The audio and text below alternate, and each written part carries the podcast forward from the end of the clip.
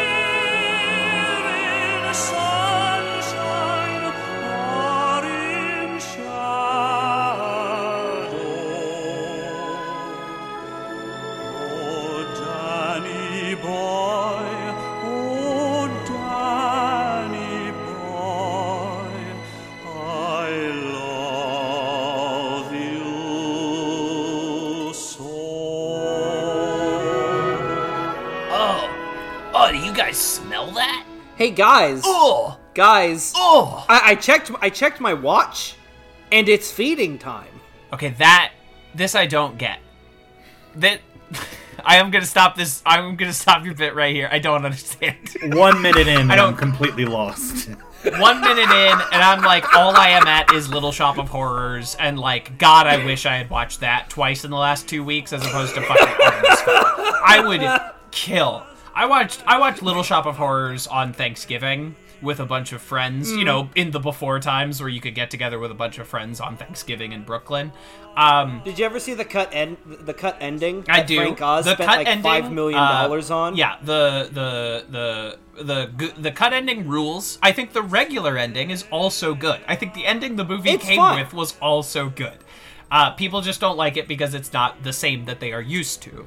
Uh, but I, I, I, I, God, I wish I had watched Little Shop of Horrors twice and seen the greatest special effect in movie history, Audrey 2, the most incredible built creature I've ever seen in a movie, as opposed to Artemis Fowl, who couldn't even just chill out to like find a tree. They had to make like a digital tree in the middle of a field in Ireland because they could not be bothered to find a tree.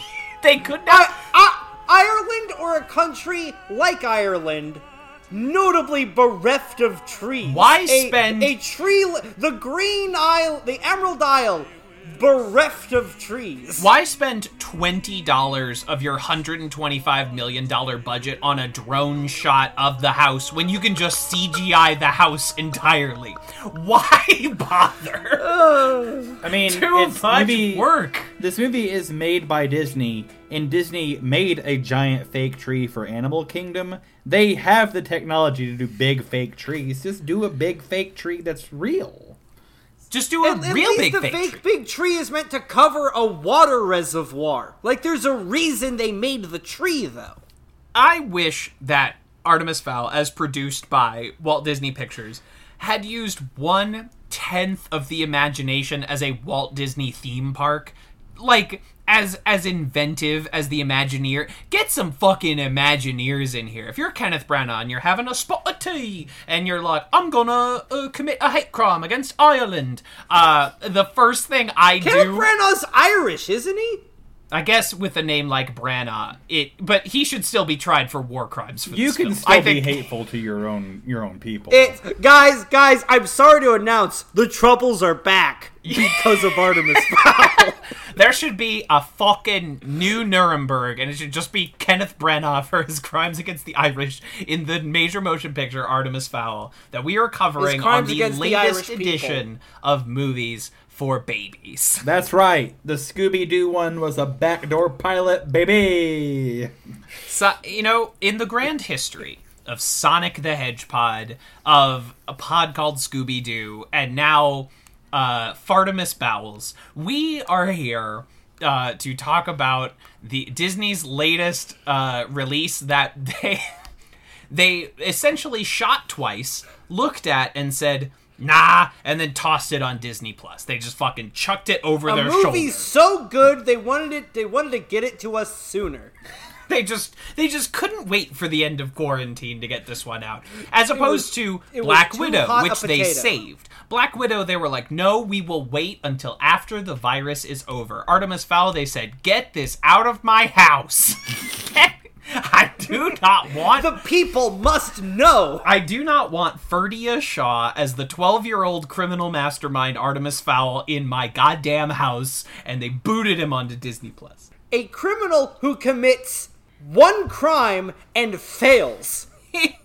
you know, to call oneself a criminal mastermind, as Artemis Fowl does in this film, one must commit crimes, which he does not do. But guys, he's he's Michael Corleone. He more so makes folks do the crime for him. is- That is the most pathetic fucking psyop I've ever fucking seen. Cause he well, there was that Oh, scene in Artemis Fowl where uh, Artemis Fowl Sr. was in the hospital and uh, Artemis Fowl Jr. is standing outside with his hand in his coat pocket pretending he has a gun to scare off would-be fairy assassins and shit. Let's- Do you remember that? Uh, I, I'm sure that uh, Forrest and Lake are very lost right now. So let's let's fill our audience in.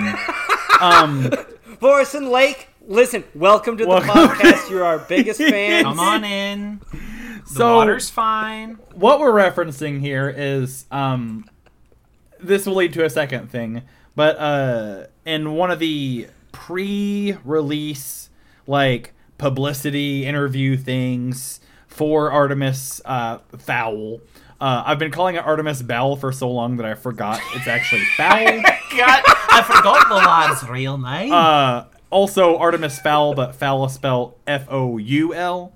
Um, Excellent. director Kenneth Branagh said that he wanted Artemis Fowl to feel like Michael Corleone, which is I, he does wear a suit. To Kenneth Branagh's credit, he, He's does, got dark hair. boy does wear a little suit and little sunglasses. he He's does got have dark hair. he's got dark hair and he uh you know he's he, he he's not from America um so or at Okay, least good start. Good start. you know um he, He fights in a war. Now his war is against leprechauns, but I think the parallels stand.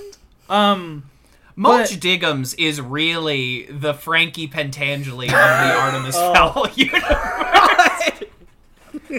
um Mulch Diggums is a Fredo at best. and and of course and of course in The Godfather I'm not dumb like everyone thinks I am. I'm smart too, Mikey. and of course in the in the in the Godfather there is a horse head in Artemis Fowl there's a horse body it's connected to Foley uh you know it's in all fairness, Dame Judi Dench is genuinely brandoing because she's acting while refusing to get out of her chair. Yes. While refusing to learn a single line of dialogue.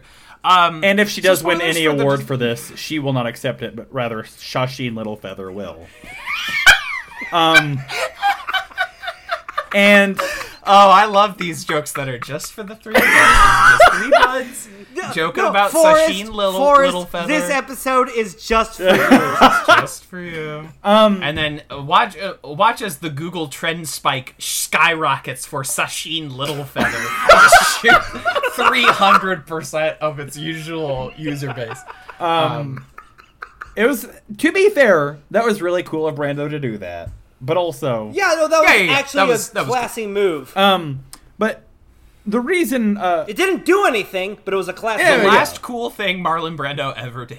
it was yeah, don't look up anything after. Um, Don't look up Last Tango in Paris. You will regret it. yes.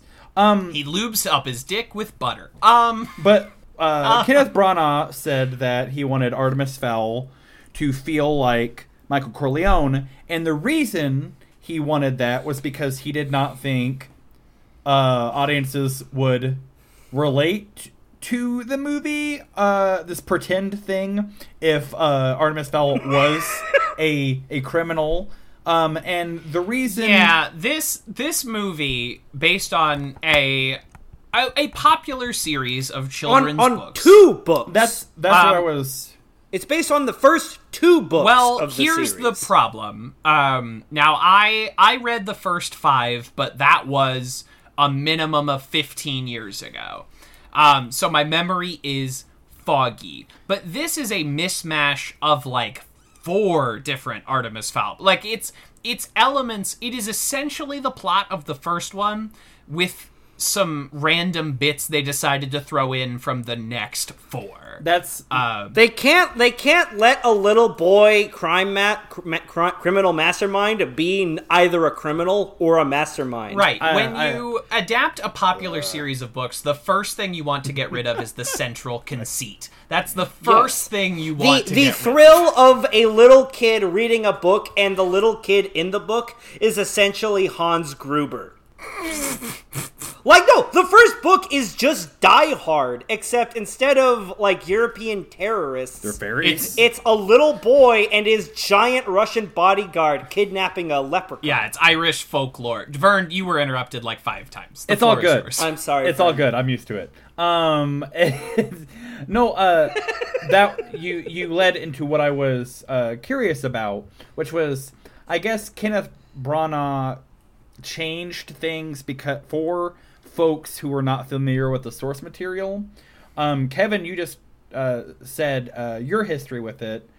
I'm curious to know, Justin, yours. Um, but real quick, um, I Artemis Fowl was a thing that I knew existed, and that was the extent of it. Mhm. I wasn't a huge reader as a young kid because every book that was marketed towards me was called Artemis Fowl or Harry Potter or something that just like Charlie Bone. yeah, you know, like City of Ember, all this like horseshit that like just High fantasy, High Ink fantasy Heart. that- Yeah. there's there's a lot of young adult not Harry Potter. Yes, there's a lot of young adult literature that has Square Enix syndrome, where the title is just like Kingdom Hearts 305 8, 8 over 2 or whatever, where it's just like the title is a brick wall, and if there's any interest you have, it, it cannot permeate that brick wall. And Artemis, Tokyo Mirage Sessions stroke FE remaster. Yeah, exactly. exactly, and Artemis Fowl um, is was one of those things for me. Um, and Justin, how about yourself? What do you have any history with Artemis Fowl? I loved the first four books, and that was as far as I read. I had a huge crush on Holly when I was in fifth grade. You had a huge crush on the fictional character, like the Yes. the non-visual character of Holly, which is fine. We've all oh, done. the it. The just deep a, a deep crush. That's cool. Absolutely. Um, she was cool, yeah. dude. She No, Ho- she was a kick-ass secret agent, like soldier who like wore jetpacks and fucking hated a gross little slime ball like smart aleck kid, which I absolutely did not relate to. Nope, not one bit. Um, Is now So that's kind of my history with the book. I, I, I only read the first four, but I remember them fairly well. I, re- I read the first five. There are eight in total. Eight. and I I, Mm-hmm. I I tapped out. Oh, the, that is from the era of children's. You know, all these all these books that if you squint, kind of look like Harry Potter. The, Mm-hmm. Every single one of them went on for like four books too many. There was Artemis Fowl Before YA became an industry. Yeah, exactly. That was Harry Potter made scholastic children's series literature like the dominant form of book publishing until um, Twilight and Girl with the Dragon Tattoo sort of surged um, a few years later, even though Girl with the Dragon Tattoo is a little bit older. Uh, but the Yes. popularity of it really just fucking took off. Um, Well, it was once it was translated into English. Exactly. Once everyone was, once it was at every airport bookstore, was when things really Yes. fucking took off. But I, yeah, I read the first five, and then I saw that the title of the sixth one was like Artemis Fowl and the Time Paradox, and I'm like, this is where I, this is where I tap out. I can't, I can't, I can't deal with a time paradox. I'm a teenager. It's- I have enough stresses. It's generally accepted that once you hit time travel, you are officially out of ideas. Yes. Um, Yeah, But this will not this will not be a pod of us comparing it to the book and like how could you ruin No. this book because that's not interesting. There's there, there's there's not there's the the first book is a bare bones kid finds out fairies are real, kidnaps one, and then and then the rest of it's just Die Hard because it's him interrogating the fairy and the fairy trying to figure out how to escape. it's like a Die Hard thing mixed with like a Silence of the Lambs kind of thing, um, with like the Yeah, prisoner. because there's a lot of great back and forth dialogue between a 12 year old and a fairy. yeah, and the 80 year old fairy Holly, who in the books is uh, described as having olive colored skin, and the, and they chose the whitest child ever imagined to play Mm-hmm. her in this film. the whitest tween in all of Ireland. Yeah, the whitest tween. And, like, I get that the fairies are supposed to be small and you're kind of backed into a corner at that point. But Yeah. having a bunch of 12 year olds play them just looks like fucking Tim Allen's The Santa Claus when, like, the elf squad Oh, would would just fucking. When it was like a baby David Krumholtz There would, was- would show up. there was uh, a lot of points in this movie where I was like just confused by what I was seeing, and one of the one of the first points was just like when we saw I which I'm learning now her name is Holly. When we saw Holly and Artemis Fowl in frame together, and they're the same height. the the character reported to be called Holly. Uh, I Alleged Holly. uh, in my notes she exists as a Green Goblin because she's wearing the Green Goblin outfit from the first Spider-Man movie. no, she is though. It's God. The costume design is both good. Is both like would be good for like an early '90s movie, but looks so shitty now. It looks like a Disney Channel original film. Is It what does. it looks like. Oh, it has yeah. the color palette of a Disney Channel original movie about. It looks like Luck of the Irish, the Disney Channel movie It- where it a is. guy It's turns into a leprechaun. Sequel to Luck of the Irish. Yes. Uh, um, but let's. So I want It's to. it, it's a threequel to Darby O'Connor and the Little People. Exactly. Um, so this, um, I will say, of the of the four movies we've covered so far on this podcast feed, uh, Cats, Sonic, Scoob, and Artemis Fowl. I hate to say it, gents. This is by far the worst of the four. Yeah, Like Absolutely. Scoob and Sonic, as bad as they were, and it was quite bad. At least like managed to stick to my memory. Yes. But as we have discussed, like this movie shot through my brain like dirt out of Josh Gad's ass. Like it just it was propelled forcefully out the other side. I could not I- process this movie. my, But aren't you so glad that Josh Gad was the framing device for this movie and we We- got to hear his great narration? Yeah, uh, is- I, I I have a bad brain, and that's that's everyone knows that. But like, this really put my brain through the uh, through the exercises here because like I was forgetting the movie as I was watching the movie. like this was like this movie It was wasn't like in one ear and out the other. It bounced off of the first ear. It did Yes. not enter the first. this movie was water through a pasta strainer. Like, thank God Yeah, I took dude. notes, or else like I wouldn't. Re- I, I I wouldn't remember having watched it, let alone like what happens in it. But yeah, Josh Gad. Um, I guess we'll we'll we'll jump into it. Uh, Josh Gad, as as Justin pointed out, is the is the framing device of this movie. Uh, jo- As as Mulch Diggums. Great name. Great Um, name. He's visually uh, Hagrid. He's audibly um audibly he's Dirtbag Hagrid. yes. He's visually Hagrid. He's audibly everyone's impression of Batman. Um, Yep, I, that's exactly what I was thinking watching it for the second time today, realizing I didn't remember this movie at all. Was that he was every movie nerd in 2009 who just walked around going, "I'm Batman." like, It's no, no, no. Genuinely, it was a very bold move of Kenneth Branagh as a director to make Josh Gad eat actual dirt between takes so that he could properly simulate the voice. he was of munching dro- of a gravel in between takes.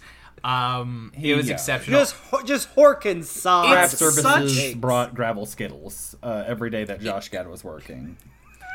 it is such a fundamental mistake to make this character your narrator. Uh, At a deep core level, someone should have stopped this because it, It, no, was it, it's like Danny DeVito narrating Matilda. right. bad. I would bet you actual U.S. currency that this was a reshoot. All of the Oh. Josh Gad black and white interrogation stuff is a last minute. Fuck, this movie doesn't make any sense. So let's get a narrator. Let's get our biggest star to be the narrator. And it was just such a fucking true error in judgment. Just an absolute fucking flounder. Yeah, like Sincere question. answer, sincere answer. Oh, sorry. Is Josh Gad a good actor anymore? I don't know that he ever was, and I'm that might be mean to say, but my first uh and I don't want to say encounter, but my first time like ever being knowledgeable of Josh Gad, the first time I'd ever heard of Josh Gad was, I was in ever a warned about Josh. Gad. first time I was uh first it, he he knocked on my door and he's like, "Hey, I just want to let you know I'm gonna be acting in movies for the next couple years." Uh, the the government made me made me let you know.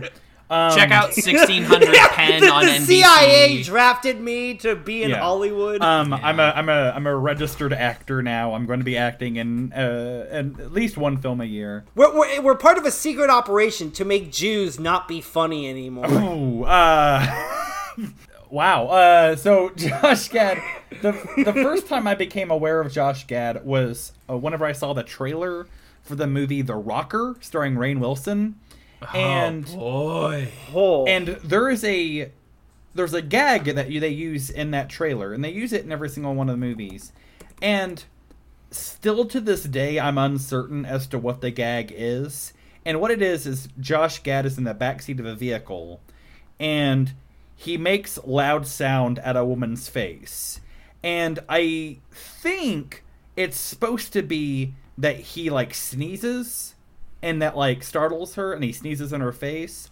But his fake sneeze is his is him yelling like bit! And so like the longest time i'm like is the gag there that he just like has tourette's and called her a bitch? And you know what i mean? So like that was my I think it's the same gag as the coughing bit, where like someone would uh, say something and then you would go, "Dick sucker," uh, and, Oh, and gotcha. pass it off as a. I think that is essentially what they are trying to do. Uh, but Josh Gad cannot cough; he can only sneeze. The Rocker, being of course the movie, the worst movie with the best cast, just like a fucking all-star lineup all the way down, uh, but just is an absolute pile of fucking garbage. Rainn I- Wilson, Christina Applegate, Emma Stone, Jeff Garlin, Jane Lynch, Jason Sudeikis, Will Arnett, Fred Armisen, Bradley Cooper, Jon Glaser, Jane Krakowski, and it's fucking nigh unwatchable. It's cool. Everyone, uh, we're gonna we're gonna chill out about the Rocker. that was my first experience with Josh Gad, and I've not really like. I mean, to be totally fair, Josh Gad is not typically in the kind of movie that I would look for or like you know seek out. So like I I can't say for uh I can't say for any certainty that like he's not a good actor, but based on what I have seen him in, like he he never he's never like the attraction. He never wins points for the project or wins points for him. I mean, He he, seems like a nice needs- guy, but I just Yeah. He needs to be in small doses. You you must specifically apply your Josh Gad. He's on like two episodes of New Girl as a character named Bear Claw, and he is legitimately quite funny in those like two episodes, but he is selectively applied. He is he is judiciously doled out.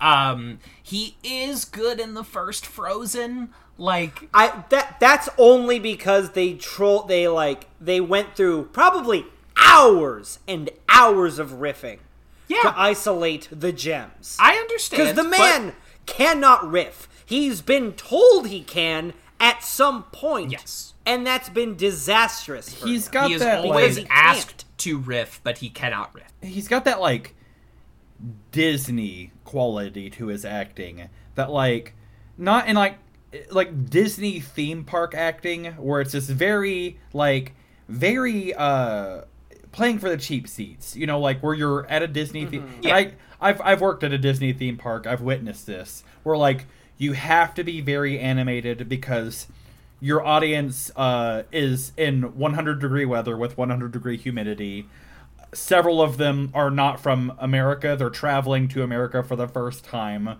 And you have to just do like very broad, just like dancey kind of like, look how silly I am acting. And it seems like Josh Gad does that in everything. And that's, it's it's an almost old fashioned style of acting. yes. A hundred percent. Like like vaudeville kind of. Yes. It's vaudeville. It is, forgive me, a Broadway style of acting. Of course, Josh It Gad, is. uh, famously in Book of Mormon. Yes. Um, a a musical that I think will soon be canceled very hard, but for now is still in the good pile. Um, but he is in that. It's not anything like spectacular, but he's charming and funny enough in in Book of Mormon. And now he is just basically a Disney guy. He's in Beauty and the Beast. He's in this. He's he is he is one of Disney's go-to He- guys. He's of course He's going to be in the Gaston prequel show um, where we see Gaston in The War, which we all want to see. Yeah, that is. Um, That's the one you thing just I thought a they left combination of words at me. Uh, That's like, the one thing I thought like the uh, when, the one thing that preve- prevented me from enjoying uh, Beauty and the Beast as a young as a young boy was just like, man, I wish I could see Gaston in the war. Just like I wish I knew where his bloodlust and PTSD stemmed from. His his cru- his uh, cruelty. I want to see its origin story. give me more of the most unlikable character in this entire thing, please. No So- one so burns I- down a village like Gaston. No one kills like Gaston. I think Artemis Fowl suffers from the same problems with the Beauty and the Beast remake, in that they try to give every character an arc, even when they don't mm. need. Oh, one. Justin, that is the most fraudulent fucking. No one in this movie has an arc. Or they skip all of the parts where a character would no, have no, an they, arc. they do. It's bare bones. No, but no, it's no, no. there. But- Holly wants to like do good on her father. Mulch Diggums wants to get over his imposter syndrome of being a very tall dwarf. Dare, in his words, dwarfus giganticus. Okay. and he spends a ten-minute scene yelling at Dame Judi Dench about his imposter syndrome in a, in an insufferable scene. So he has an arc. It- it's shitty, but it's an arc. But okay, here here is where I find fraudulence with what you've just said, and hear me out here. Butler does not have an arc. In fact, you could No. you could discourteously say he is not a character. Even worse, they give they give a a minutes long intro sequence to his sister Juliet Butler, who is Who does nothing. who does is nothing. introduced she as gives Artemis a sandwich. who is Actually, yes, that's a who lie. is She does one introduced as a warrior, who is introduced as someone the the butler's only match in the martial arts, and literally gives two characters sandwiches during the movie, and doesn't even get to be in the helicopter at the end of the movie. Just like the characters are set up and then dropped. They, You're right. Yes. So, uh, eh, Artemis Fowl and Holly do not have an arc. One scene they hate each other, and in the next scene they're like, "You trust me, right?" And it's like, "What the fuck are you even talking about? What are you talking about? Do you trust me? What do you?" It's what happens when you're trying to fit two books into one movie. This yeah, we'll we'll get more into it, but like this movie gaslights you into thinking that it's a movie, and it's not. It's so like It is not. It is not a film. it's so the film opens up a bunch of uh, news reporters uh, are in front of Artemis Fowl's mansion. uh, there's a They could. They ahead. could not pick an opening, so they do three different ones right in a row. Yes. They could not pick their intro for the movie. So they're like, I don't know, a bunch of news reporters, and then we cut to Josh Gad, black and white, in an interview, and then we do Artemis Fowl surfing. Just like, I don't know, Yeah. three That- different intros. that- right that- you know, a boy who loves Ireland so much, he's not hiking the Irish Highlands. He's not. He's not walk, wandering the streets of Dublin. He's doing that famous Irish surf. he's shredding those notorious Irish waves. top of the wave to ya. top of the wave to you. Exceptional. I mean, this this movie, you know from fucking Jump Street, it's not going to be any good because the first thing you see is a digital drone shot, and then in the bottom left corner, they do that computer text telling you where you are. They're like, Yeah. and that has never, no good movie has ever used that. it has never been once in a good film. Correction, correction. Bad Boys 2. Bad Boys 2 does that. Okay, but as we were discussing before we rolled, Bad Boys 2 is right on the precipice of being a hate crime and will soon be declared one, so I don't know if you want to be on the record pla praising Bad Boys 2 at this point. Fair enough. So there's So news is of- reporters. No, Vern, you Those, know. those in the thick of it news reporters yelling at Mulch Diggums. there, yeah, there's there's a bunch of chyrons showing that like a priceless artifact has been stolen. Artemis Fowl Sr., a criminal! Yes. Uh, one of the folks that gets arrested is Josh Gad, and then we see several black and No, white. not, not the character, just Josh Yeah, they- Gad they- got arrested. Gad. they arrest Josh. Gad, uh, but unfortunately, his community service was acting in this movie. Um, and so Josh Gad gets arrested, and then that sets up the framing device we were talking about earlier. A uh, two camera setup where Josh Gad is sitting at a table uh, and ta- talking about the movie. He's got, as we said, like everyone's impression of everyone's corny impression of Batman. He's doing that for his character. Great And- choice by Josh. Except for the one scene where he isn't. Except for the scene in the jail where Josh Gad, Josh Gad breaks out of his Yeah. voice and he's like, "Oh, you're over There's- there." There's a few very I'm sorry. yes. There's a there's a few very obvious improvs which are um not bad. Like they're they they they remind you that this enough. movie is you know they remind you that cinema is a living art form, which is cool. um, so after Josh Gad, um, it's really funny that just um, it ended up being that like Vern is the one who recounts these things, the one with the worst brain and the one with the worst ability to recall.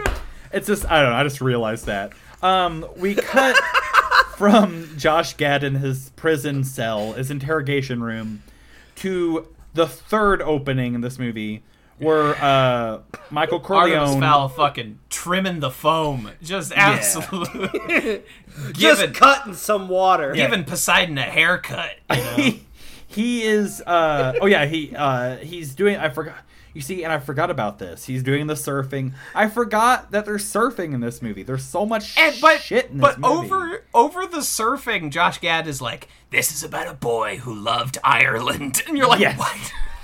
what?" Yeah, and they're showing all of the great parts of Ireland, like the coasts. All that of my everyone favorite- goes to. all of my favorite- all times of year. All of my favorite parts of Ireland: Artemis Fowl's house, Artemis Fowl's yard, Artemis Fowl's sea. Uh, all of my favorite It- Irish landmarks. yeah it definitely like it does not feel like ireland at all it feels like just some section of california uh Isn't it- California, but colder and worse. yes To uh, quote Austin Powers, the spy who shagged me, isn't it amazing how much England looks like Southern California? uh, uh, don't. I suggest Austin that you don't question it and just enjoy the ride. Um, that goes for you all too. that goes for you all too. Yeah, it, it's it. I forgot that it. I forgot this movie takes place in Ireland and everyone has an Irish accent. So after What? All two of the characters? all, well, yes, there's. This movie is like being on hold with several calls at once, and you're just being passed around to different like customer service people. Uh, was just like really rude of Kenneth Branagh not to tell Colin Farrell he was in a movie. It was just like it was really rude of them to just Yeah. like be pointing cameras at him and not tell him Yeah. and get his consent. Yeah, no. It, it, it, it, it, honestly, thought it was smart of Kenneth Branagh to shoot um, in Colin Farrell's house, which is full of artifacts. Yes, Yeah, uh, which is full of cool artifacts. Colin Farrell's house, which was previously seen in the uh, Colin Farrell sex tape that he made when he was shooting uh, Daredevil as Bullseye. Uh, Colin Farrell has a, a shaved head and he has a goatee. And in this sex tape, uh, while he's performing oral sex on a woman, he says, and I quote, I'm going to have this for breakfast, lunch, and fucking dinner. Uh, that's a real thing that exists. We genuinely stand a king. We should have we should have watched the Colin Farrell sex tape. We should have- have much we- can we- rather. Next month, we're going to review for the, next Colin movies Farrell. for babies. Can we watch the Colin Farrell sex tape? We watch famous celebrity sex tapes. We watch Pamela Anderson on the boat.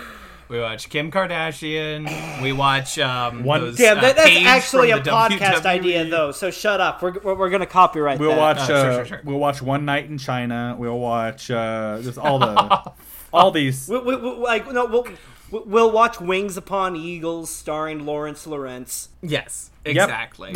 Yep, I know what you're talking about too. Um, That one's for you, Forrest.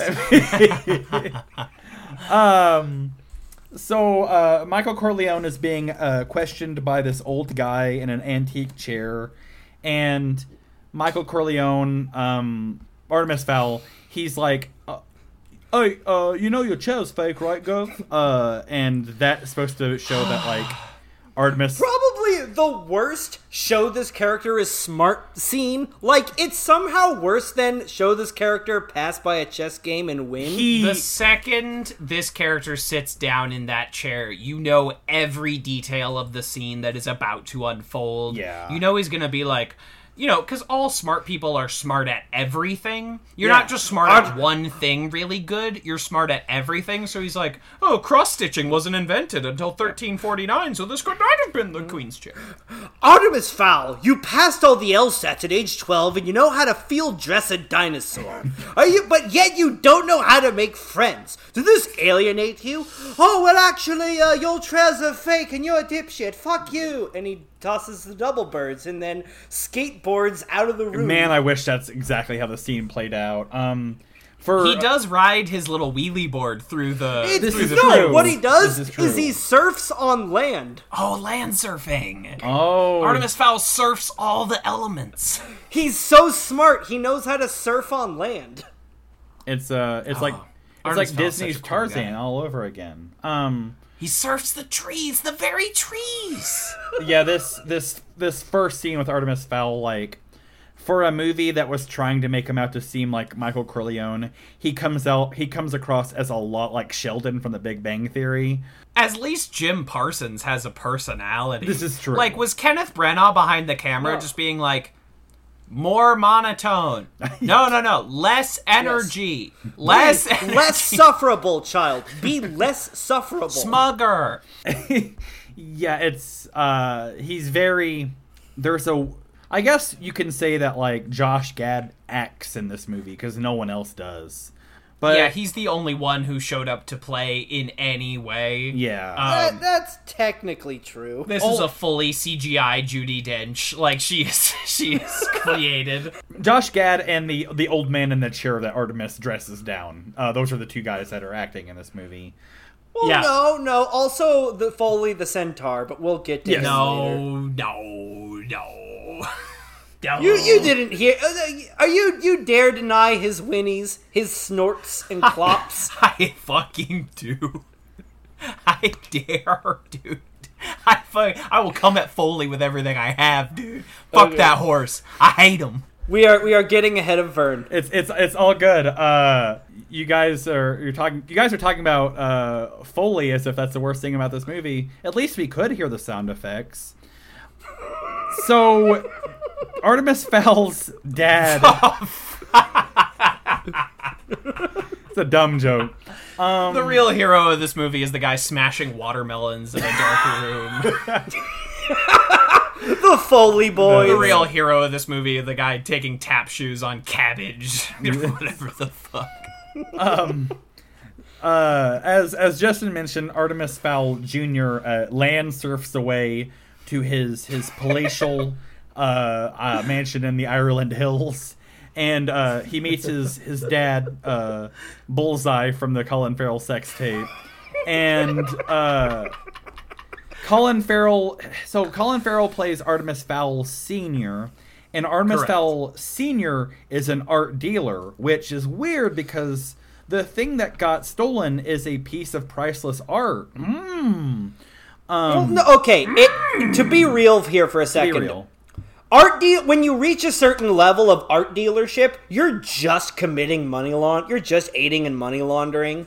Like when you're like when you start selling art for like multi-million dollars, you're like helping Russian mafia leaders and like Wall Street perverts. Exactly. Yeah. Colin Farrell is essentially Like a it, the thing bank. is, Li- yeah, like being an art dealer is kind of the perfect entry wa- entryway for your son to start doing crime.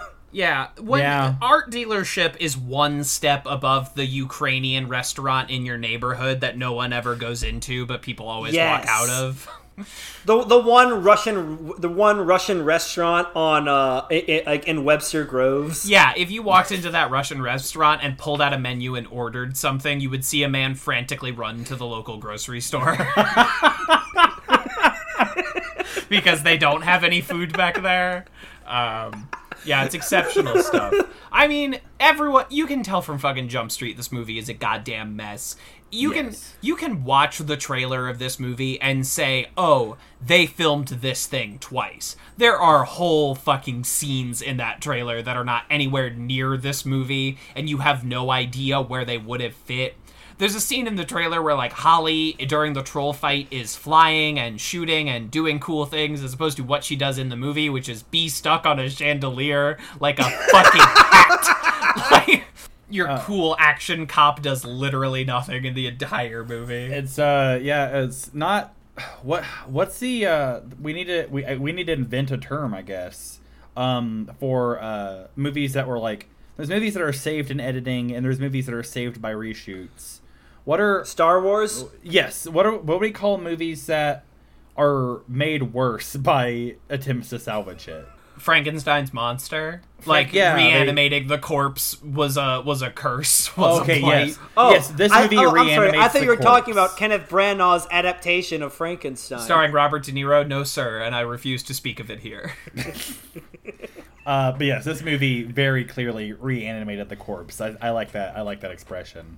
Um, yeah, they reanimated the corpse and they found. Yeah, Artemis Fowl, the movie, was hiding out in a cabin watching a blind man's family for a full year, trying to learn what it means to be a man.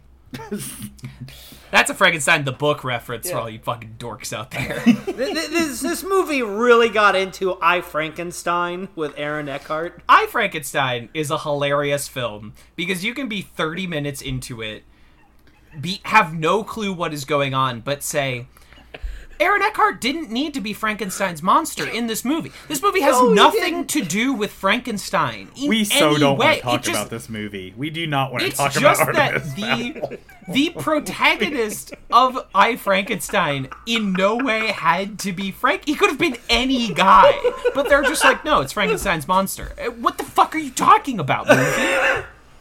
It, it was probably the last movie made on cocaine before they switched to ketamine.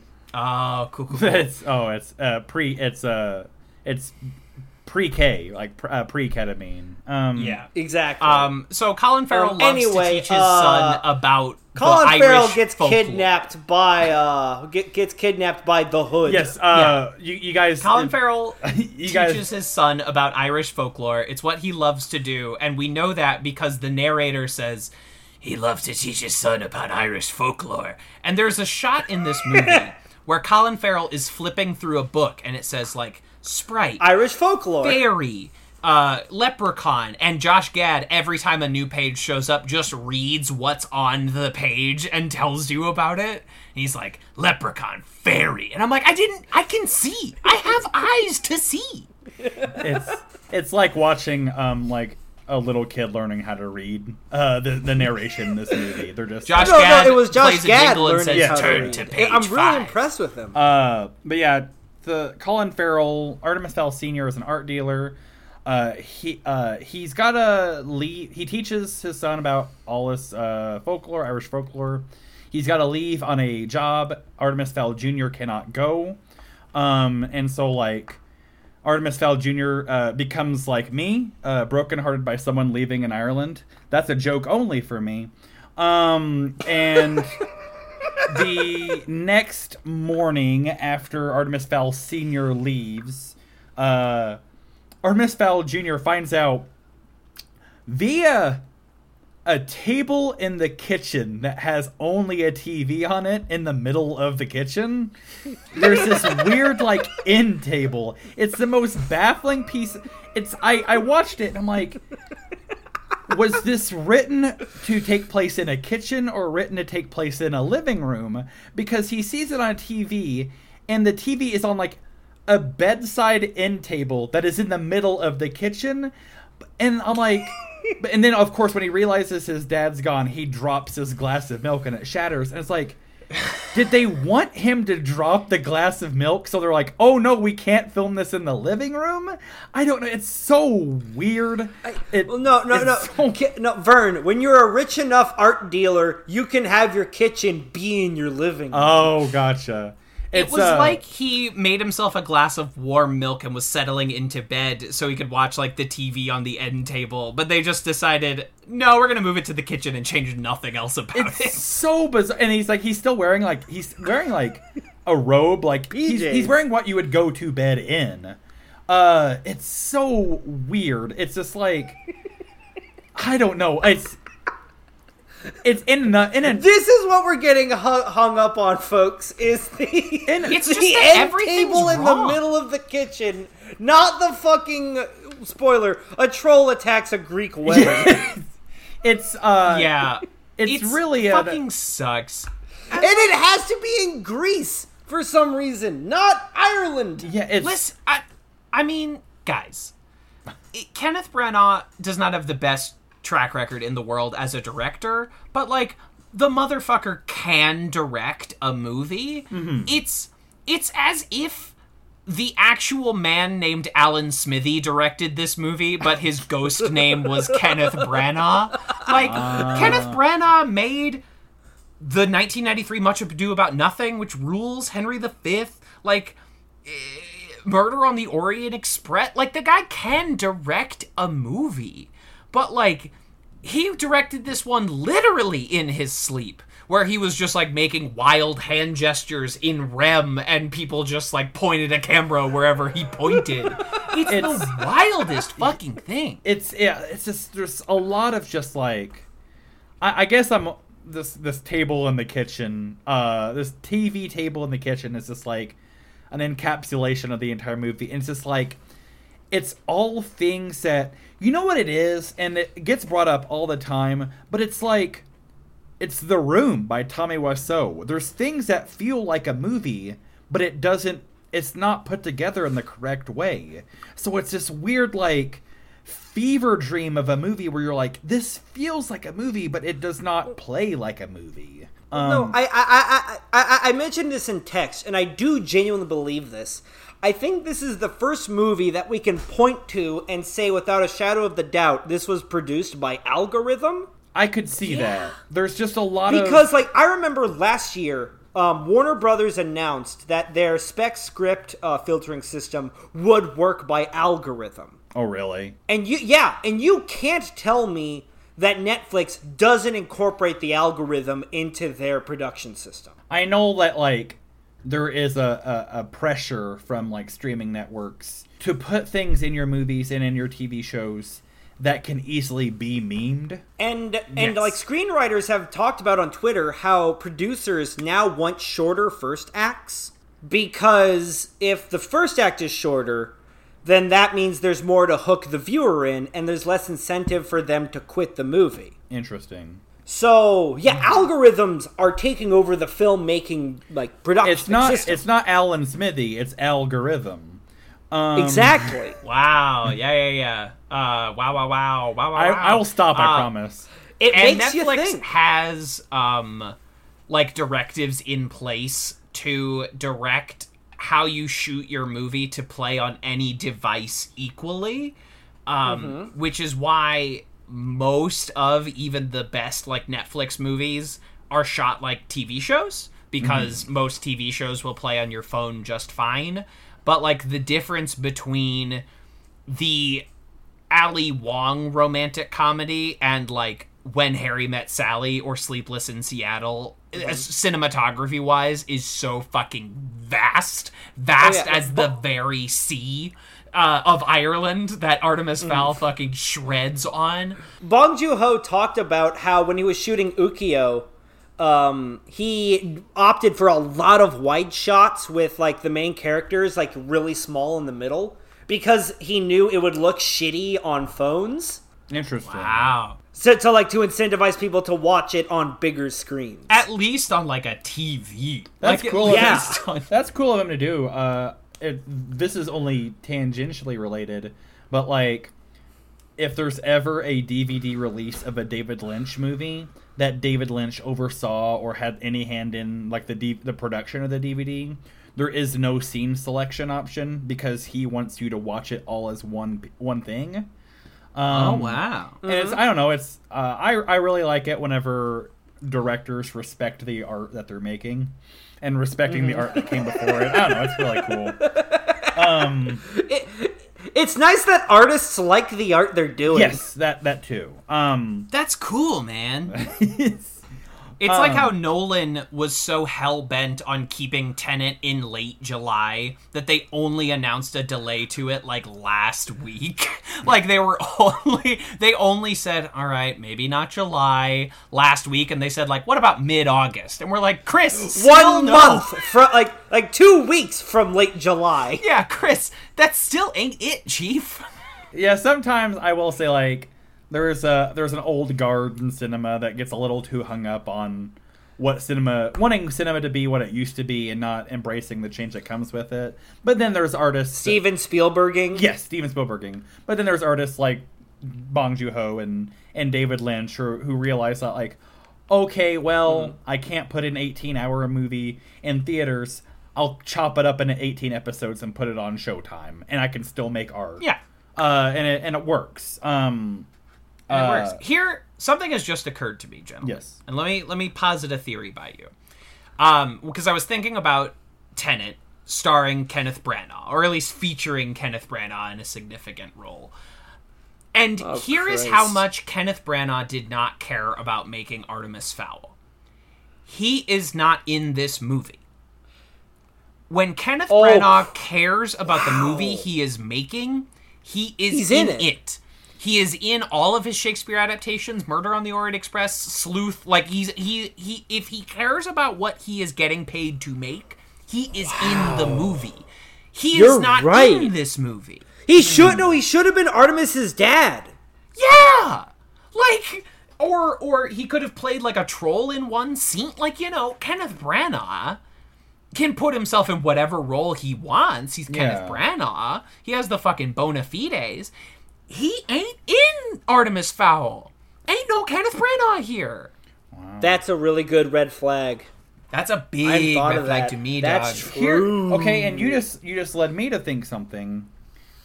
How much of this is Kenneth Branagh directed it, and how much of it is he directed it like Steven Spielberg directed Ready, Ready Player One, where it was like majority of the movie will be visual visualizations, VFX artists will do it, direct this these scenes of it so that we can still say it's a Kenneth Branagh movie. I- Considering the rumors that Disney doesn't let Marvel directors direct their action scenes, I think you're right. They yeah they do, and there was a whole lot of times during this movie where it felt like I was watching a Marvel movie. Oh yeah, just- it's it's got it's got that Marvel like shitty CGI action stink all over it. Yeah, it is. But- The like- troll looks the troll looks like something from 2005. That's exactly Like, what I was thinking. the This CGI is, is shockingly bad. CGI. This is Harry Potter one fucking CGI in this Yeah. movie. Um, I was reminded a lot of uh, X Men First Class, but X Men Yes. First Class like X Men First Class feels like a sci-fi original movie. You know what I mean? So like the- Yeah. yeah. Uh, and then and then you mentioned like the the computer text that uh, like showing where the movie's taking place at the beginning, and that's and that's totally an asylum thing. So yeah, this Hundred percent. Yeah, this- Every Mega Shark versus movie has that exact plug in That uh, font. Yeah, that font. It's all it's all right there. Uh, so it's about this point in the movie where we enter the fairy world for the first time, and it is yes, I by my mark the least spectacular entry into a fantasy world that I have ever seen. Movies that I don't like do this exact moment kick Artemis Fowl's fucking ass into the fucking sea. Like It, it looks like the Dinosaur City from the Super Mario Brothers movie. No, but Super Mario Brothers has a sense of atmosphere. Like there is a there's a real, there's a grit to it. There this is just a feeling worse. to that city. The TV movie version of Dinotopia kicks this movie's fucking ass as far as Aw, intro we, can we into watch Dinotopia for this? I would talk the shit out of Miller and Hallmark Dinotopia, presents dude. Dinotopia. I fucking love Dinotopia, my dude. Uh, but like every Starring Nigel Thewlis. And I'm thinking, Hell like, yeah. even movies that aren't fucking good, like Lion, the Witch, and the Wardrobe, or the first Harry Potter, do this moment well. Like, Yeah. they the the the moment where Hagrid taps on the bricks and we enter Diagon Alley for the first time is Ooh, like yes. magical. Lucy steps through the wardrobe and mm-hmm. we enter that sound studio in England, and it's just like it. The, cho- the a- Willy Wonka and the Chocolate Factory World of Imagination reveal. Yes, like they're even even, and this is a low fucking bar. Even the Tim Burton Charlie and the Chocolate Factory does this better Yes. than than Artemis Fowl. It it's feels- like we Holly gets off a bus, we pan to a wall, then we pan back to Holly. Like it's the worst. it feels like there's that opening. How uh, okay? How much would you want to bet Guillermo del Toro was hired and then fired from this production?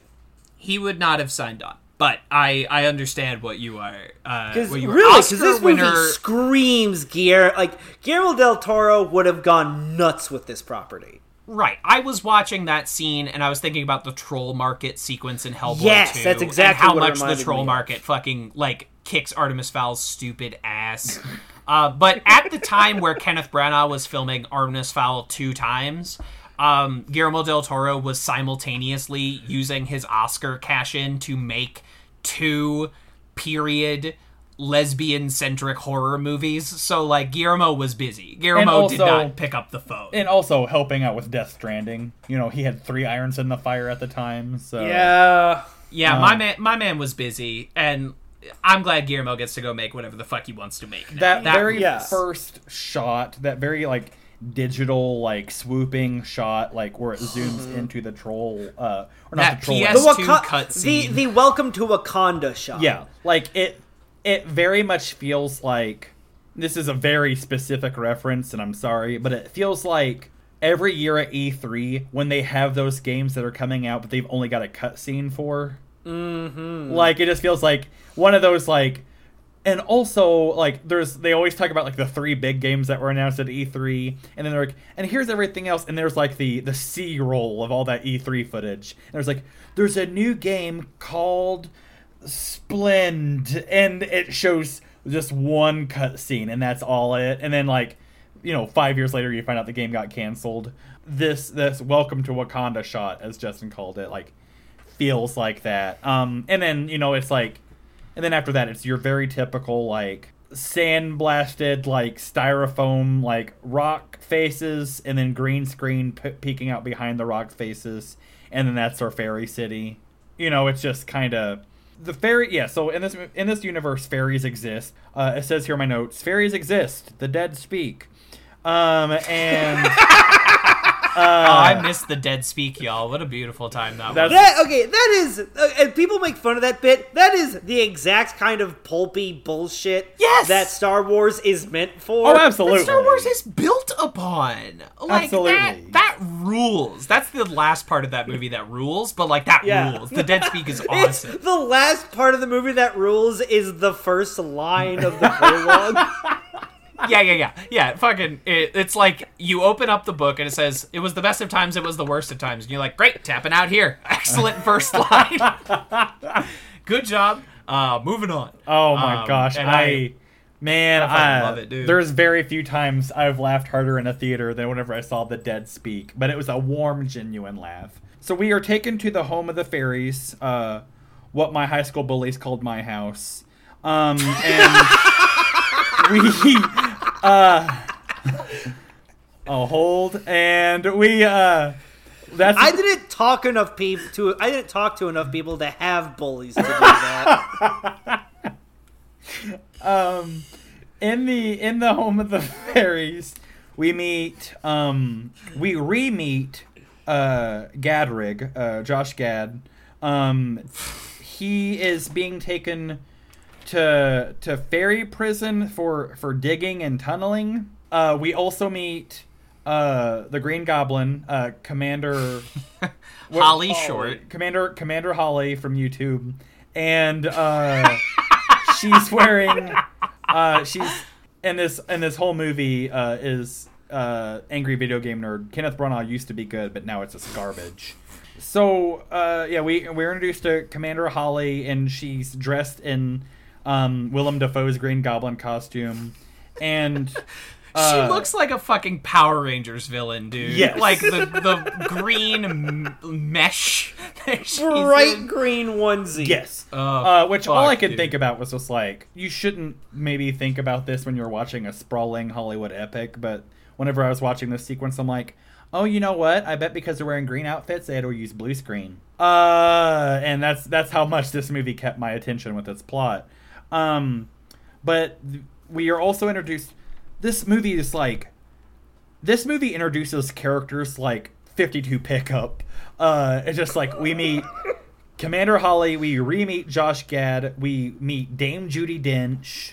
Uh, the com- Who will not get out of her chair? will not get you. out of her chair. Dame, uh, she's the commander of the fairy uh, police. This artifact that was this priceless artifact that was uh, talked about being stolen by the reporters at the beginning of this movie.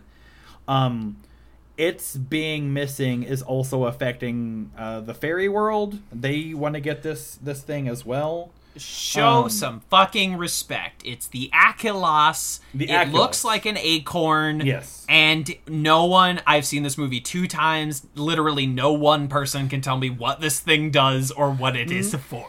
It's Nor You can anyone pronounce it consistently because it sounds like Oculus. But I it am isn't. using It's the, the- Aculus. I am using the Gadian pronunciation, and I am calling it the Achelos. Achelos. It's a it's a typical just like we were talking about Revenge uh, or Revenge of the Skywalker, Rise of the Skywalker, whatever it is. We were talking about that earlier. Like like Rise of the Skywalker, like a lot of the Marvel movies, it's we gotta find the glowing MacGuffin cube. Just one of those movies. Um, and that's part of why it feels like a movie, but it isn't. It has things that movies have. Yes.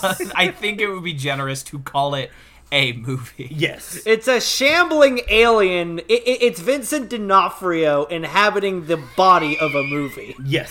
How? Uh, yeah. Uh, God, what this movie desperately needed Vincent D'Onofrio doing some cockroach in a human body shit.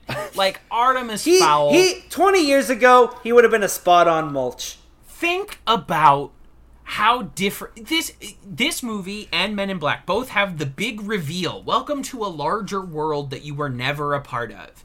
And think about how fucking good it is in Men in Black, a like perfectly solid movie. Like the an exemplar of its kind of movie, like summer blockbuster Men in Black. Mm-hmm. Yeah, and yeah. put it up again and think about like the cool fucking creatures, how much you understand the rules of Men in Black's Mm-hmm. world.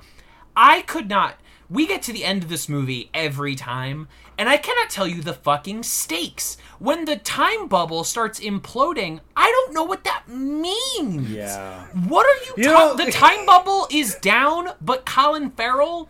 We keep having scenes with Colin Farrell, so like the fairy world isn't paused, but We the fisherman is paused. We don't know. Here's the thing: the glitching CGI that they fucked up during production is swallowing Colin Farrell. And like you have this The, like, the kind of weird peaks and valleys you only get when you're fucking up your CGI will swallow Colin Farrell whole. and you have this shit ass like who you didn't want to cast a villain, so you just have them like completely in shadow Okay, and voice yeah. modulated. And I thought the whole time Colby. this was gonna be Judi Dench. I was like, okay, Same, this has to be fucking Judi That Dench. was. Uh, it's and my it just notes. isn't. It's no one. it's nobody. Does that happen? Like that's in my notes. It says way later on. It says uh, 'cause the villain's named Opal Colby, and I only know that because I wrote that down. Um, So- Kobold, so- so in the please. books- thank you. Cole, um, so the thi- like I said, this movie combines two books. The first book is just Artemis Fowl's a bad guy. He wants to Well- kidnap a fairy so he can get fairy gold and rebuild his family's fortune. The yeah, second Artemis movie, Fowl kidnaps a fairy so that Yeah. he can.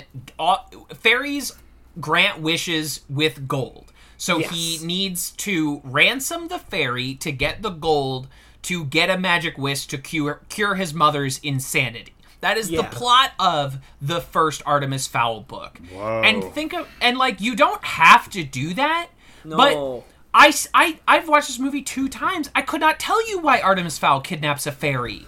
It has the- nothing to do with anything. The second move, the second book is Artemis Fowl gets framed by Opal Colby for selling batteries to gol to goblins who want to who want to start a race war against the Yes. other fairies. And Artemis Fowl and his new team of friends go to Russia to save his dad, who has been Yeah. missing for years. Yeah, who's been kidnapped by Opal, who wants to use him as like ransom to get Artemis Fowl out. It's it's a dumb book for fifth graders. in the Yeah, it's a baby book, a book for babies. in the in the book, or is later on in the books. Um, I, I mean, you read five of them and four of them respectively, but like, does Opal come at Opal Kobe, Opal One Kenobi?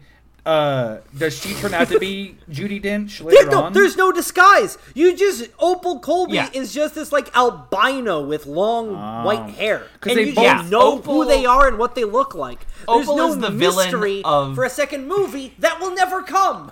Yeah, Opal is the villain of books like two and four. Gotcha. Um, and the the fourth book has like Opal in the title or whatever the Yeah, fuck. It's- it's like um, the Opal. Con- they're named like mystery novels because the th- last one is the, it's like the Opal Conundrum. Yeah, Gotcha. the Opal incident. The yeah, exactly. And we have that, but like in this movie, all we get from this Opal character is that she looks like the girl from The Ring underneath that mask. Like it's just like this mash of dark hair. Well, I I thought it was just like Judi Dench because it's like, okay, we can only afford Judi Dench on these days. We'll just we'll just put her in a you know all black you know uh, enemy from Aquaman uh, uh, costume or whatever. But like, Dame Judi Dench has that like Black Manta, Black- thank you. Black Manta, thank I you. watched that movie three times in theaters. I will not forget it. uh, Disgusting. I, I only know Black Manta from the Justice League cartoon, but like anyway, Judi Dench when she does in this movie, she does that like. We'll send them. She does that kind of voice to the entire thing. She's, she's doing also Josh doing Gad's Batman voice. performance. She's also doing she's Batman also voice. doing- And she's then also doing Batman. Opal Kobe sounds like it sounds like Judi Dench doing that voice, but wearing my my Optimus Prime helmet that I have that modulates her voice. And so I Wearing thought the it was uh, Target exclusive Darth Vader Darth Vader voice modulator. yes. A, a- a- Um, a dollar store voice changer.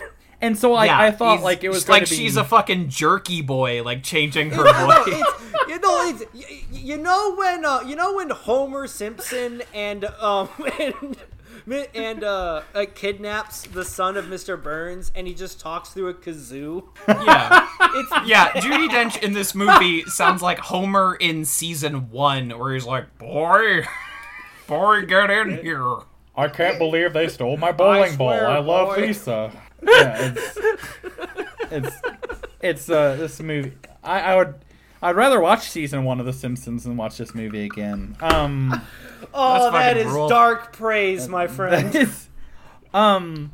So Opal Kobe slash Dame Judi Dench slash whoever Dame Judi Dench sends uh, Commander Short to Earth because uh, there's a there's a rogue. It's, it's really confusing. There's, a Rastafarian troll who has Yes. escaped to the surface This- and is attacking We- the we- Greek we call it, uh, we my call big it- fat Greek wedding. uh, and and they defeat him by spraying a, him with Windex. a moderately thin Greek wedding. Yeah, Holly says a little prayer for them. Uh, Uh, yeah, the the Sorry. the uh, the dad at the wedding that the troll interrupts uh, kills the troll by spraying him with Windex because Windex cures everything. um, Okay, no, no, no, no, no joke. My friend, I have a friend named Milti. Uh, Kevin knows him. I have a friend named Miltiades Simeonoglu. that is And- a Greekest name that has ever been. He's Greek, and the only Oh, thing yeah? that doesn't apply to him from my big fat Greek wedding is that he has no cousins named Nick. wow. Right, exactly. Um, Uh, uh, but the, he has a cousin named Nikolaiakis, but he doesn't have a fucking cousin named Nick. Yeah, it's uh the the Greekest film of all time. Anyway, there's a Greek wedding. This scene fucking sucks. We do another like Yeah. Sonic the Hedgehog time stop scene, but we don't do anything interesting with that idea. Yeah, so like the it's very confusing. So we've been calling it Fairy World, but Fairy World has fairies, but also trolls, but also whatever, and like just myth- Goblins and mythical creatures. gnomes, Yeah, And- yeah, fa- yeah, famous Irish creatures, the trolls. Yes. centaurs, Centaurs. famous Yeah, Irish famous creatures. Irish beings again, centaurs Uh, and Yes. gnomes. So Uh, in this scene, sober when you Irish drop a time bubble, yeah. in this scene, when you drop a time bubble, it freezes everything inside the bubble. But in other scenes, it freezes everything outside the bubble. Um, so they do they do a Sonic the Hedgehog Quicksilver time stop, but they don't do one single cool thing with a time stop. They Yeah. don't move a hot dog. They don't they don't like put a flower in someone's hand. They don't do they don't drop someone's pants. They don't do anything. No, no. Yeah, they do the, What- uh, no, what- whatever New Zealanders or whatever Bob Iger commissioned to do the CGI for this. They just didn't feel like it. Yeah, they they do the Quicksilver thing. They use the uh, the uh, the music from Grand Theft Auto 3 and from the first trailer for Pet Turtles. Um, the the Commander Short, uh, she she uses Quicksilver powers to get rid of this giant troll at this wedding, and it's like if she's gonna do that, then where was she to deal with my mother-in-law? Uh, no, Remember, my mother-in-law is a nice lady. Um, so My mother-in-law is a big Greek troll. My- Um, um.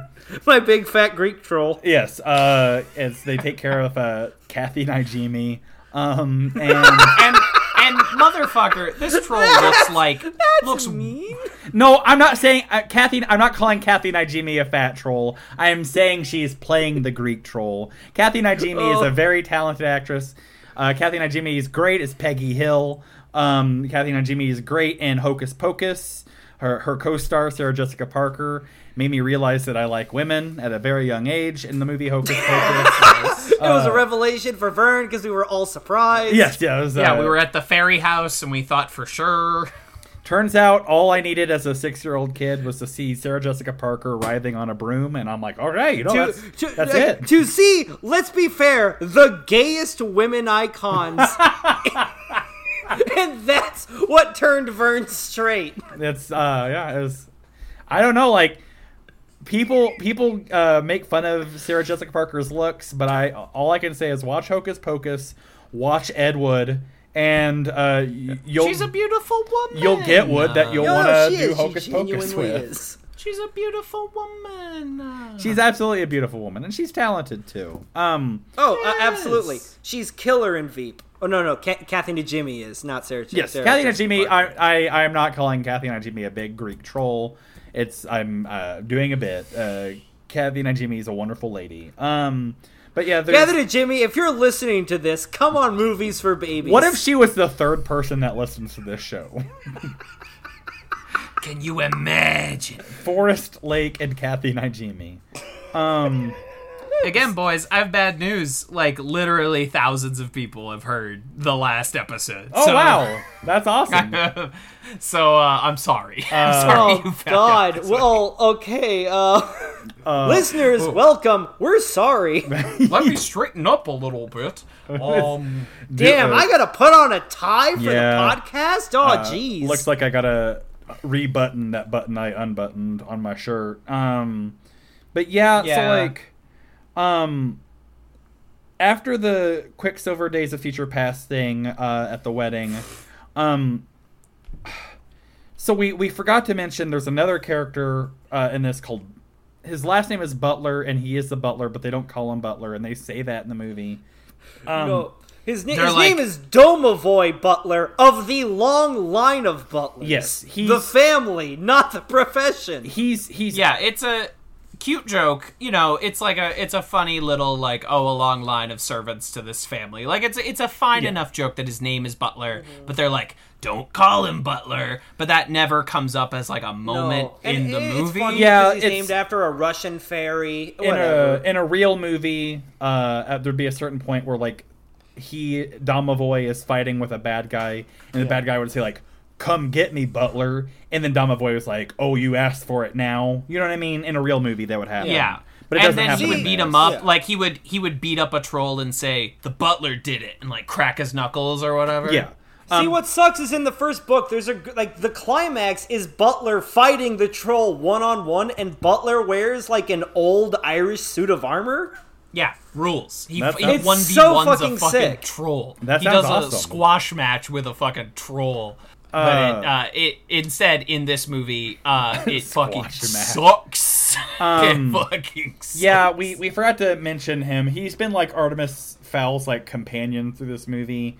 Um, but the butler shoots Commander Short after the the Greek wedding with like a, a tranquilizer dart, and they they and stick her in a fucking chicken coop. they stick her in a chicken coop, and and this is what really confused me because they show like Artemis Fowl talking to her, and like that's when you realize they're the same height, and it's really confusing because I thought this entire time the fairies were like fairy sized, yeah, Right. and uh, you know she was. It, it, I I thought it was like um uh, Julia Roberts and Hook. You know, I thought they were just doing a thing like that for a second, but no, it's just Uh-huh.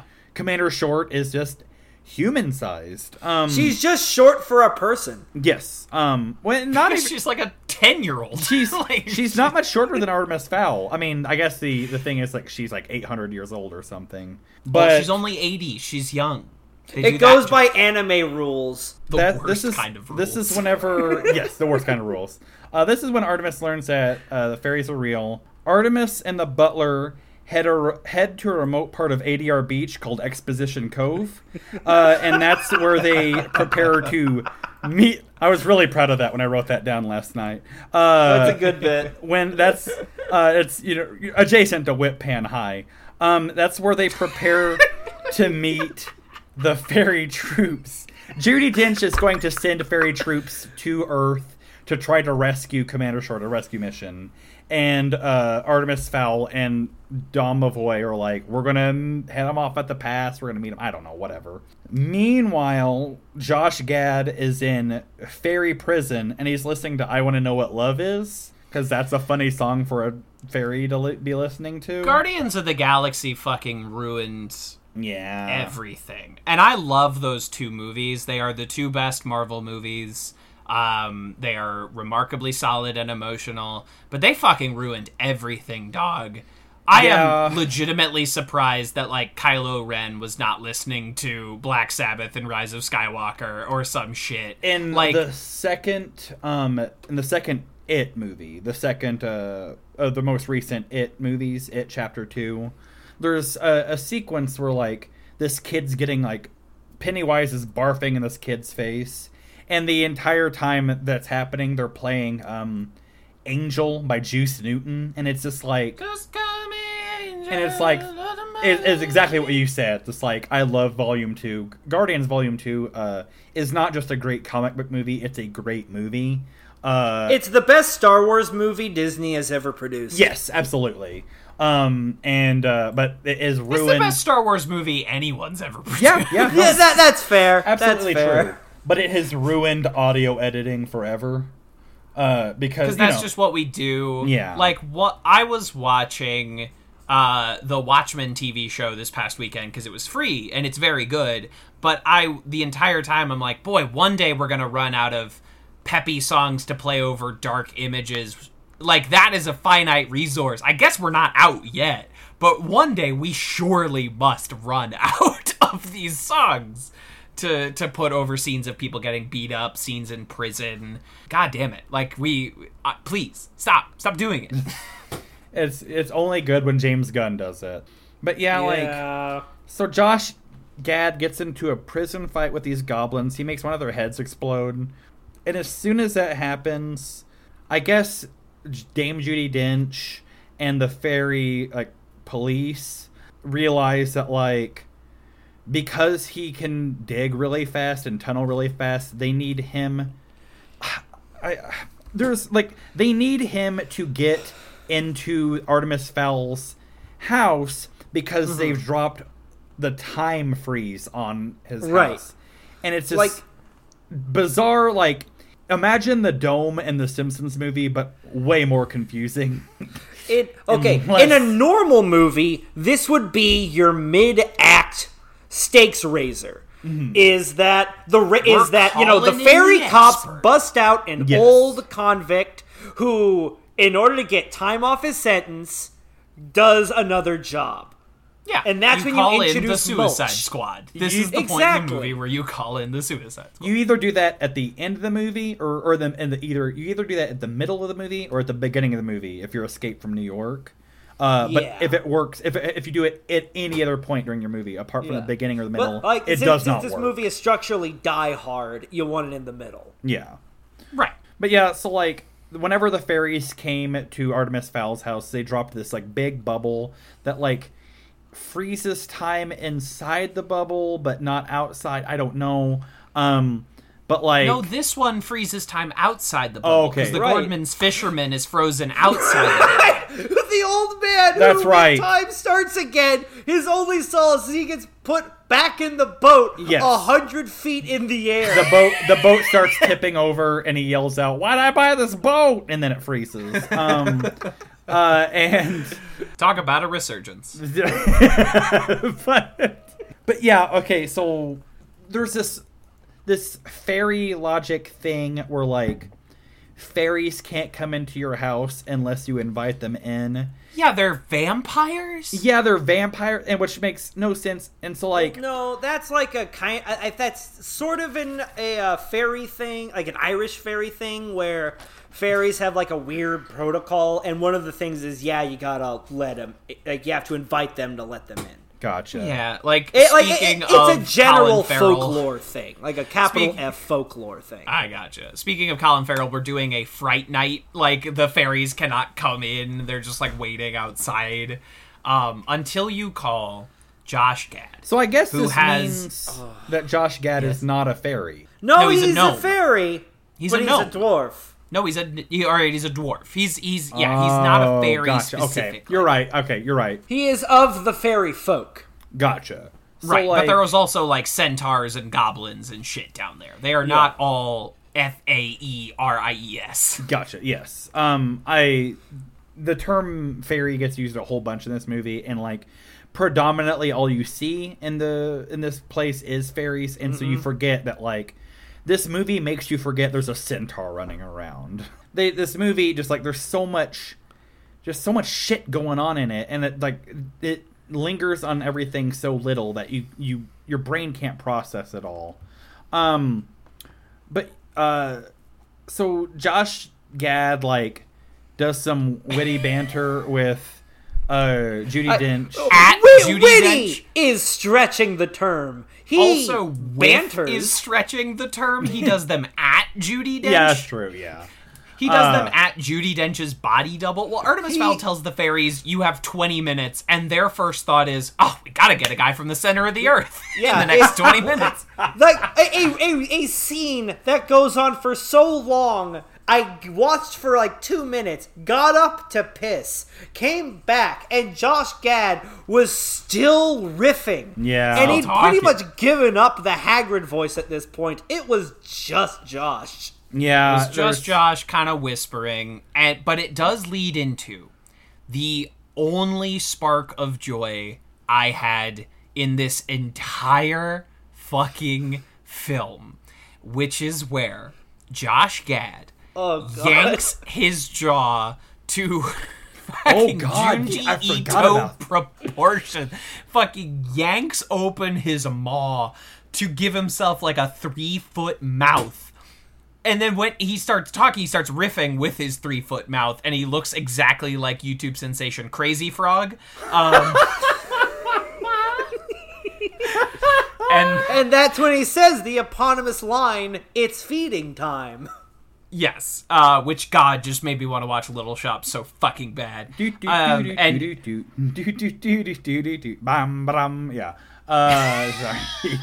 and he starts he pulls down his drawers to reveal what I'm sure are heart stained underpants, yes. like underpants with cartoon goofy hearts on them. Mm-hmm. He starts munching down on the dirt, and it sprays out of his asshole into a very just fucking sprays this fucking See, that's dude. that's like the best part of the books, though, is the recurring joke that dwarves have bonkers like biology, like they eat and shit out dirt simultaneously. Their hair, their like beard has nerve endings in it, so they can like see in the dark and also pick locks. Their snot like hard dries. It's like bonkers, and they don't do any of it.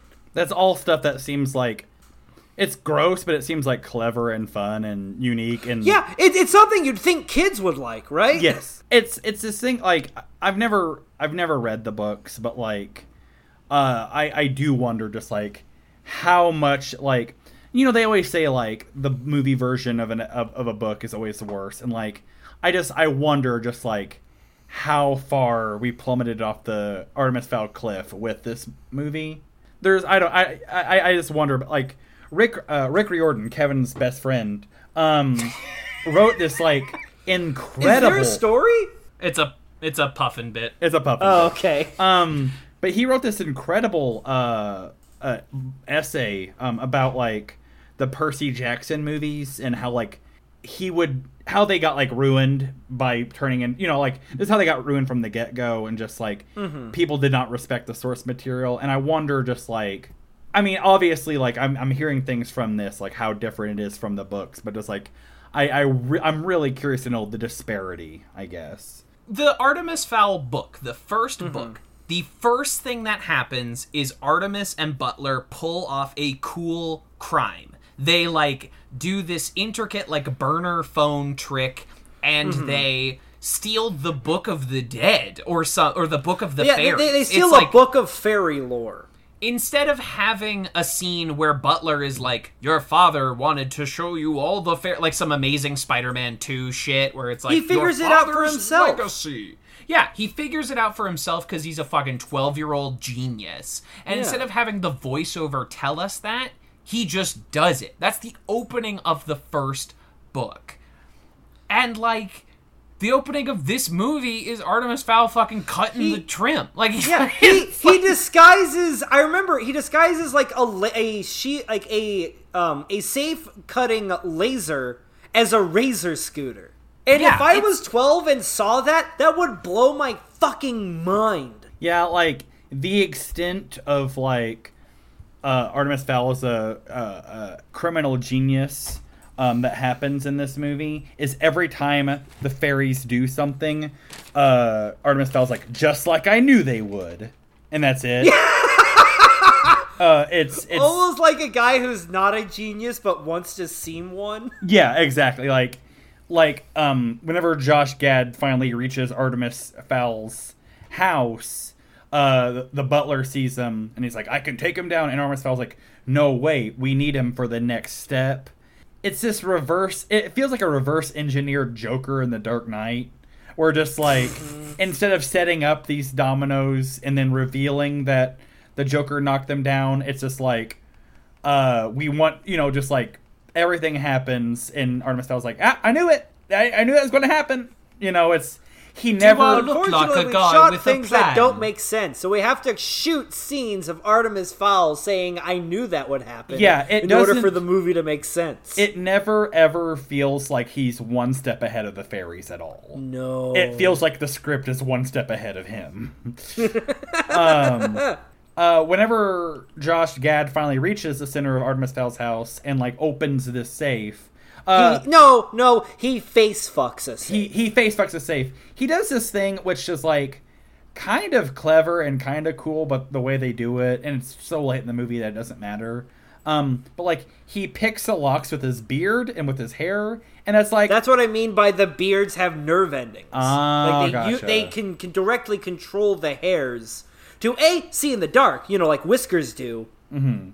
But as they evolve, they're like, oh shit, we can just pick locks with these, gotcha, It's- and that's why yeah. dwarves are such good thieves. it's one of the it's oh yes and there's several times in this movie where like someone's like they're reaching into their coat pocket for something they need and josh gad's like oops i took it from you and i don't know it's whatever um yeah. but josh gad gets into the safe um in artemis fowl's house um with his beard and the safe is where the the MacGuffin is the uh, Acu- Aculos. Aculos. The Aculos. Thank you. Put some fucking respect on that name. the Respect Aculos, the artifact. and, they corner Josh Gad, and then in the next scene, they're best friends with Josh Gad. It's Yes. just like the worst. Yeah, it's yeah. like Pokemon. Yeah. He just collects fucking Pokemon the whole time, Yeah, and then it's like, oh, Charizard point- is my best friend now. Yeah, very, very good point. Like at some point, like all of a sudden, Josh Gad is best friends with Artemis Fowl, and like earlier, all of a sudden, the uh, the fairy that was like in a chicken coop becomes best friends with Artemis Fowl. Just people just Yep. like change motivation and arcs. It's like on a dime. They want to do the cool arcs where people like switch allegiances and join the right Mm-hmm. side, but they don't want to put in any of the legwork to make it make any sense. So just in the next scene, they're best friends. They Yes. just turn it right around, and then the next scene, they're best. Friends. Yeah, uh, Artemis Fowl like goes up to Commander Short and he's like, "I need you to trust me, or do you trust me?" And she's like, "Okay," and that's it. Uh, And you're like, what? it's like. Like he put you in and, and so you're wait and so there's a lot of times where you're waiting for Josh Gad to, to do the double turn or Commander Short to do the double turn. We're just like this dumbass believed us, but that double turn never happens. It was a genuine just like no no no no we uh, we're friends now. At some point, the movie realizes that having Obi Wan Kenobi or Opal Opal Cornhole or whatever her name Opal is Wan Kenobi. Opal One Kenobi, having her in the center of the earth, like, oh shit, that doesn't work because we also need a villain to confront Artemis Fowl. So they call the guy from uh, the BBC show. There's a show that's on BBC and it's an American Netflix show. It's called Lovesick. They call the do- the doofy friend from that. His name is Cudgeon in this movie. Uh, I bring this up because the the show Lovesick. My wife enjoyed it. It's a show about like a guy he's a philanderer he's he fools around he gets he finds out he has a venereal disease and he's got to tell everyone he slept with that he's got a venereal disease but also try to find love with uh, this venereal disease or whatever and for season two and season three of the show the show was called lovesick which is an appropriate perfect title for a show that is about this but do you guys know what the name of the show was during season one when it originally aired on the BBC? I wish I was making this up. The original name of this show was called Scrotal Recall. Damn, I- that's really good though. Remember that. I remember that when it happened. that is such a fucking good name for a show. I, I'm I'm I'm low key kind of mad they changed it. Gotcha. I could see I could see either title working, but for how the show looks and feels, uh Lovesick is a better title. But uh this Yeah. guy does not have the tone of a show called Scrotal Recall. Yes, Scrotal Recall should be like that uh that scene in um Johnny Dangerously where the guys are walking around and their balls are super big. Um, that's a Yeah, reference. Scrotal Recall should be what they call the next like dirty grandpa movie that Johnny Yes. Knoxville makes. It's Yes. the next Austin Powers movie. Austin Powers in Scrotal Recall, yeah. But this guy who's playing Cudgeon, he's like he's like a bad cop for the fairies, and like you know, all cops are bad cops. Got to keep that relevant. Got to keep that theme All going. fairy cops are bastards. all yeah, all fairy cops are bastards. are bastards. They're All gnomes are bastards. yeah. Uh, the the uh, the guy who's playing Cudgeon, like the bad cop for the fairies, he is the he is the LeFou in Lovesick. He's just the very like, oh, what are you doing? Ah, I don't know about this. Like, and he's playing like the cunning bad guy, and like it doesn't matter because he's in two scenes of this movie. Uh, but it's just just bad casting and also just you know it's like you have to have just do a thing. Like you're already not paying attention to the source material. Don't have Cudgeon just make that opal. You know just like just you know just combine these things where you can. Um let's see here. Um oh a Cudgeon unleashes a a giant troll into the house there's a fight scene the, fight- same troll, the Rasta troll, Yeah. The from Rasta troll. previously in the mill. uh the the scene that Kevin was mentioning earlier where uh the fairy is stuck in the chandelier the entire time. Um it's a it's a Marvel action scene. It's a scene that they got some assistant director to do and the visual effects team to do. It feels just like that where it's visually very exciting, but there's no stakes and there's no emotions tied to it. So like it means nothing. You like arduous uh, slow mo? Because we got arduous slow mo. Do Yeah. you like shit that looks even worse than Zack Snyder fucking slow mo bullshit? Because we got it for you here. Absolutely. Um so like this whole scene uh yields in um the butler Dom dying. The troll kills them.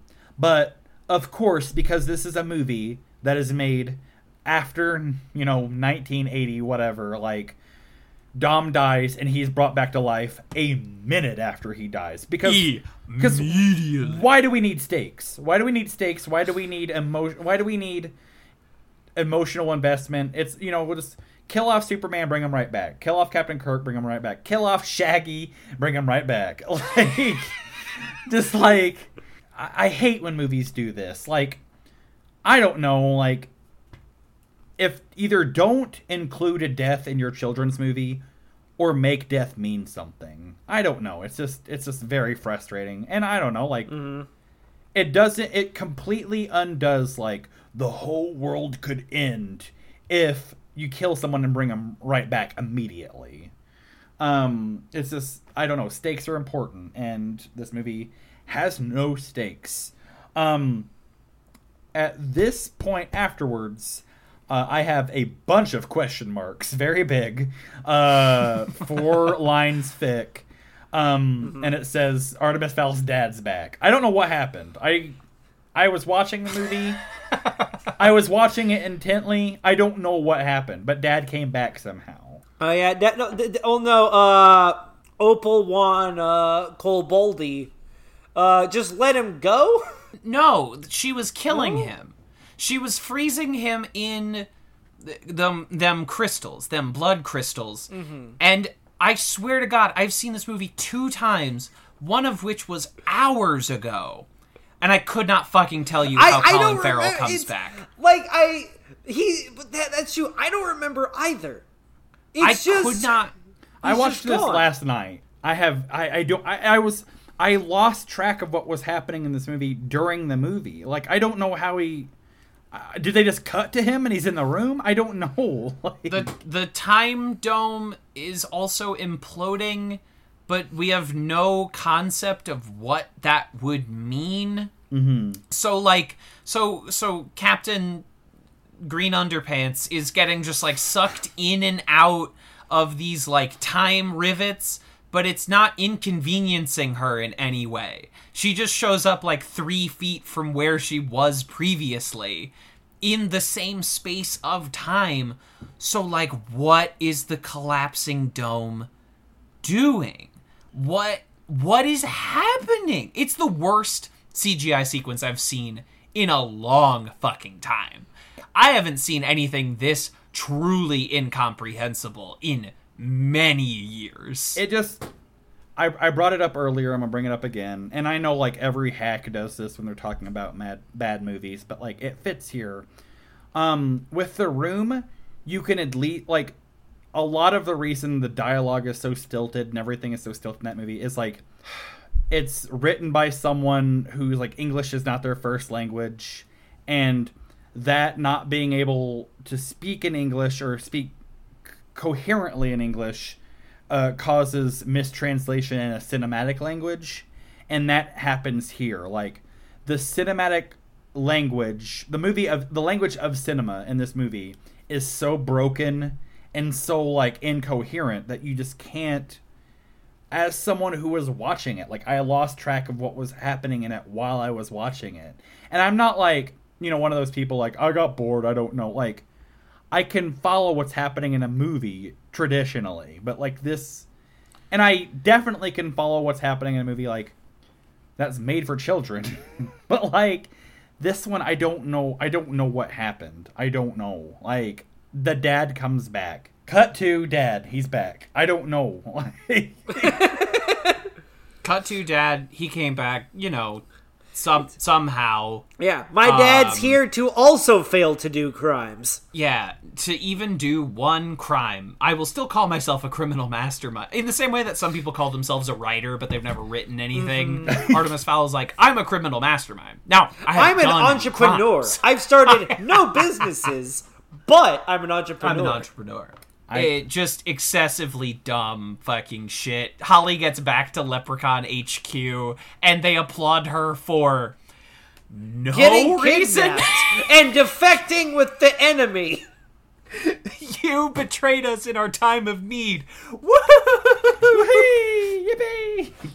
the dumbest fucking movie I've ever seen in my Uh, entire and life. then and that framing device where uh, Josh Gad is in is in prison recounting the story. Like at the end of that, Artemis Fowl busts him out of prison, and then they go off Yeah. uh, to sequel He's land. like, Your fairy dreams will It- become living nightmares. It And takes like, an eternity to say you best believe in ghost stories because you're in one. Remember that incredible moment from the first Pirates where Geoffrey Rush says that and compare it to literally any moment in this film? Like, just. Can, can we just take a moment to appreciate just Geoffrey Rush yeah. for Oh, giving a hundred percent to everything he's in? y'all, if you ever get a chance, it was an HBO original movie. Uh, it might be on HBO Max or Go or whatever it is now. Uh, Whatever Je- one they've decided on. whatever one they've decided, whichever one they've landed on. Uh, Geoffrey Rush is uh, in a he plays the lead in the life and death of Peter Sellers. He plays Peter Sellers in that movie, and it's and it's the raddest movie. It's such a That great sounds movie. so great. And Geoffrey Rush just is he's almost a better Peter Sellers than Peter Sellers was. Um, Sounds it's, dope. It's, it's a it's an incredible movie. Uh, John Lithgow plays Stanley Kubrick. Uh, Good. Yes. Well, yeah, I, I mean it's HBO, so they got to get Lithgow in there somewhere. Yeah, Gotta cram in that Uh, Lithgow. He's in the I- stable. it's uh I remember it being granted it's been over a decade since I've seen it, but I remember it being absolutely incredible. Geoffrey Rush I'm is sure just, it's good. Geoffrey Rush is just the best part of everything that he's in. He's the only man who tried for Pirates of the Caribbean 5. and and God God bless him for it. God, bless bless him. God bless him for it. Anyway, uh, Josh Gad pulls his mouth again. The bit's so nice they did it twice. the exact same CGI, like the exact same shot. They just I- repurpose it from Yeah. a slightly different angle. they hit Control C and then Control V on his on that fucking effect. All right, we're done. We're done with fucking Artemis Fowl. This movie sucks shit. If I am if I am ranking the four films that have been covered so far on this show, Artemis Fowl dead last. Um, Sonic and Scoob are equivalently nothing. I guess slight edge to Sonic for basic coherence. You know, like at least like they had rings in the Sonic movie, which is more than I can say of Scoob. Um, See, and I gotta give points number- ahead for Scoob for just sheer insanity. Yeah, Just I, utter I think madness. I might I think I might be with you there. And the number one with a fucking bullet is Cats. Cats kicks the shit out of every other movie we've seen on this show. Judi Dench fucking showed up for Cats, uh, and Judi Dench did not fucking show up here. Uh, Can we old- watch something good next time? Can we watch like Hugo? Y'all, let me tell you something. Uh, I'm Y'all? I'm glad you bring this up, Justin, because uh, this was something I was thinking about during this movie. Okay, real quick. If if uh, I know I wasn't there for the, I guess I was technically kind of there for the cast review because I sent one in. Um, but if I were to rank the four movies that's been reviewed on this feed, uh, Cats is number one with a bullet. Scoob is number two.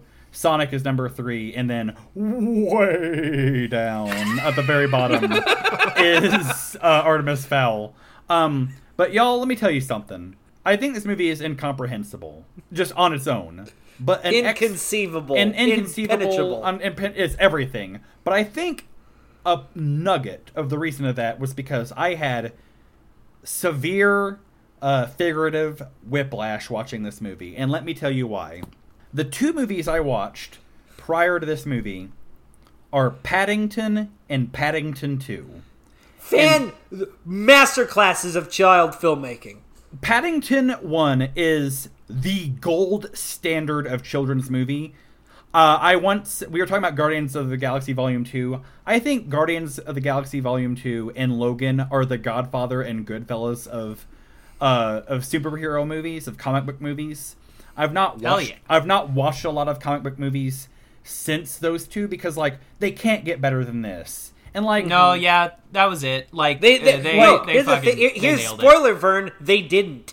and Yeah. and like Scarface is fine, but Scarface cannot hold a candle to Godfather or Goodfellas.